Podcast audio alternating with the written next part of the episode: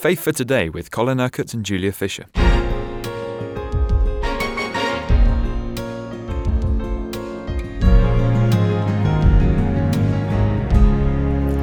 We're looking at this chapter 11 in Hebrews, such an inspiring chapter, Colin. Obviously, it's all about faith and people of faith, and we're talking about Abraham now. In verse 11, we read, By faith, Abraham, even though he was past age and Sarah herself was barren, was enabled to become a father because he considered him faithful who had made the promise. Um, we've got to just do a little bit of uh, thinking here, haven't we? Imagining the scene. Um, Abraham and Sarah are in their mid 70s. And Sarah has been barren, unable to have children. So you would think, right, mid 70s, that's it, impossible. And even Abraham would be pushing it to be the father of a child at that age. So, okay, unlikely. But God says you're going to have a son. The longing and desire of your heart is going to be fulfilled. Now, for the next 25 years, they're getting older and older and older. And therefore, the miracle gets less and less likely. I mean, it was unlikely at the beginning. It becomes seemingly more impossible.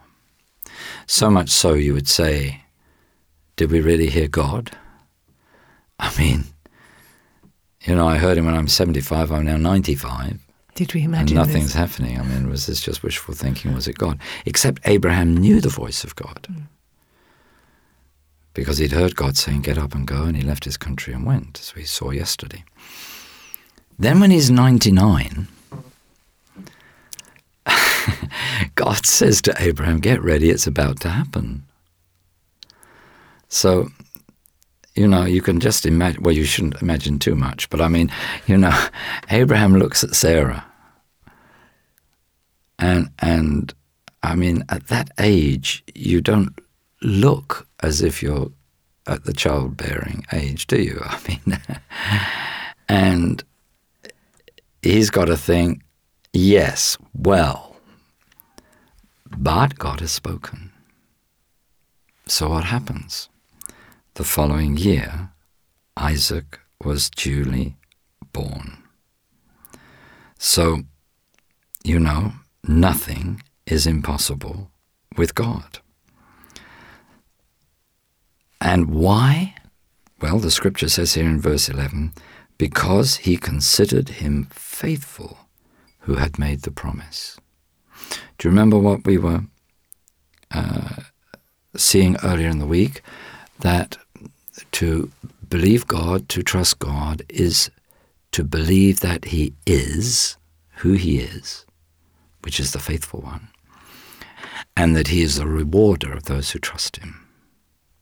Now, it's clear from, if we go back to the Old Testament scriptures, that at times Abraham wavered a little bit, and Sarah even tried to help by suggesting, well, why don't you have a child by my servant? But of course, that was not the promise of God. So he did have a child by the servant, Ishmael, but God's promise was that he would have a child with Sarah, and that was going to be the child of promise, Isaac. So you see, even though he, he tried to help God out, God didn't need his help because God knew what he would do, that he would be faithful to what he had said. It does beg the question why does God leave it so late so many times? There's a verse, isn't there, in Scripture which says to us, the testing of our faith proves that it's genuine. Now, father uh, uh, Abraham is going to be the father of many nations.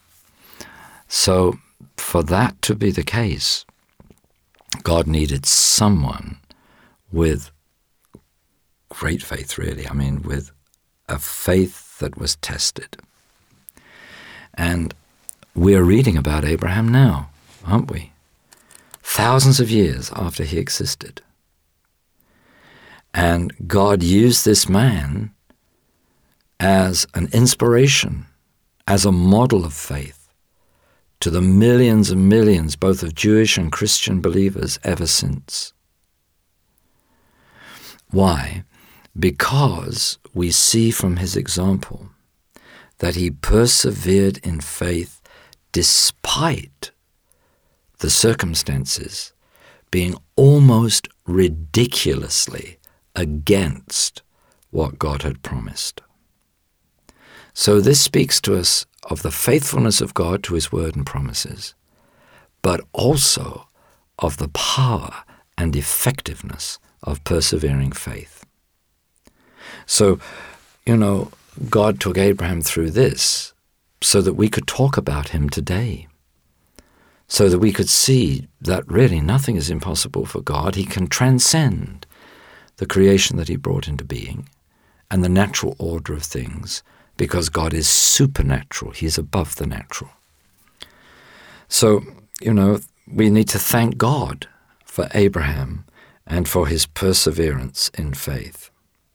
And so we read in verse 12, and so from this one man, and he as good as dead, I mean, you know, when you're pushing a hundred, uh, um, from him came descendants as numerous as the stars in the sky and as countless as the sand on the seashore. Uh, how, how, how did that happen? Just through Abraham having the son that God had promised. Do you think this begs another question, Colin? That how many times do we give up? We shrink back, as we heard the other day, and so therefore do not see what we might see if we had just kept going and our, and kept the faith, kept our faith. Well, look at verse 13. I love this verse. Uh, I, I found that pastorally this is this is such a strength. All these people, all that have been referred to so far, these these uh, people of faith, all these people were still living by faith when they died. Now, you know, sometimes people say to me, I've got such faith. And I say to them, Where have you got it? You know, does it itch? I, because to me, that's almost a meaningless statement. Because faith is a way of life. Your trust and confidence in God is a way of life. You don't, you don't just trust God for a particular objective because that's what you're praying about. But faith is really a relationship of trust with God. And where that relationship exists, as with Abraham, yes, you might make mistakes along the way, but nevertheless, because it is your way of life, God always brings you back to the point of faith. And because it's a way of life, you're still living by faith, even when you come to your deathbed. So, you know, even when we, we, we have been talking, haven't we, uh, about you know what happens when somebody dear to you um, dies, and you've been praying for their healing. I, I I always believe the important thing is that everybody concerned is going by faith right to the very end. You can't do anything more than that. And if God takes someone to, to be with himself, then okay, one has to accept that.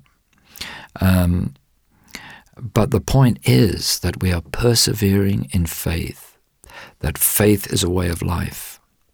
But I, I really believe, because I mean, I've been preaching and living this and seeing it in people all around me all, all through my life, that a people of faith like that sometimes will have horrendous circumstances that they have to face, real challenges to their faith, when unexpected things happen, and and yet what you see is that because faith is their way of life, they come through it.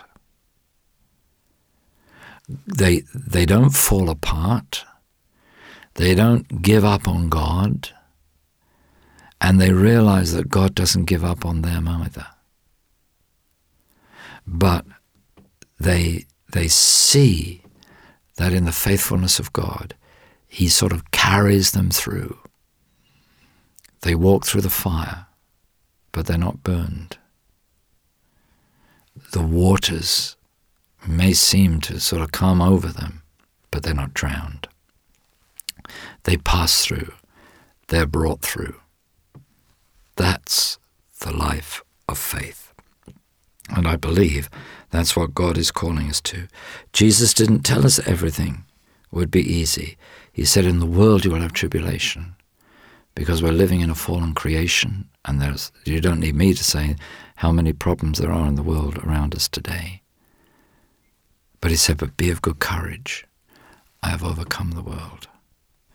And if we read the letters to the churches in Revelation chapter 2 and 3, at the end of each of those letters, the Spirit says, He who overcomes will inherit the crown of life and all the other promises. And it's in the midst of all the tribulation that exists in the world that God, by His grace, enables us to overcome when we live lives of trust in Him and when we persevere in that faith because it's a way of life. You've been listening to Faith for Today, presented by Julia Fisher. This program is sponsored by Kingdom Faith. For further information, visit our website, kingdomfaith.com.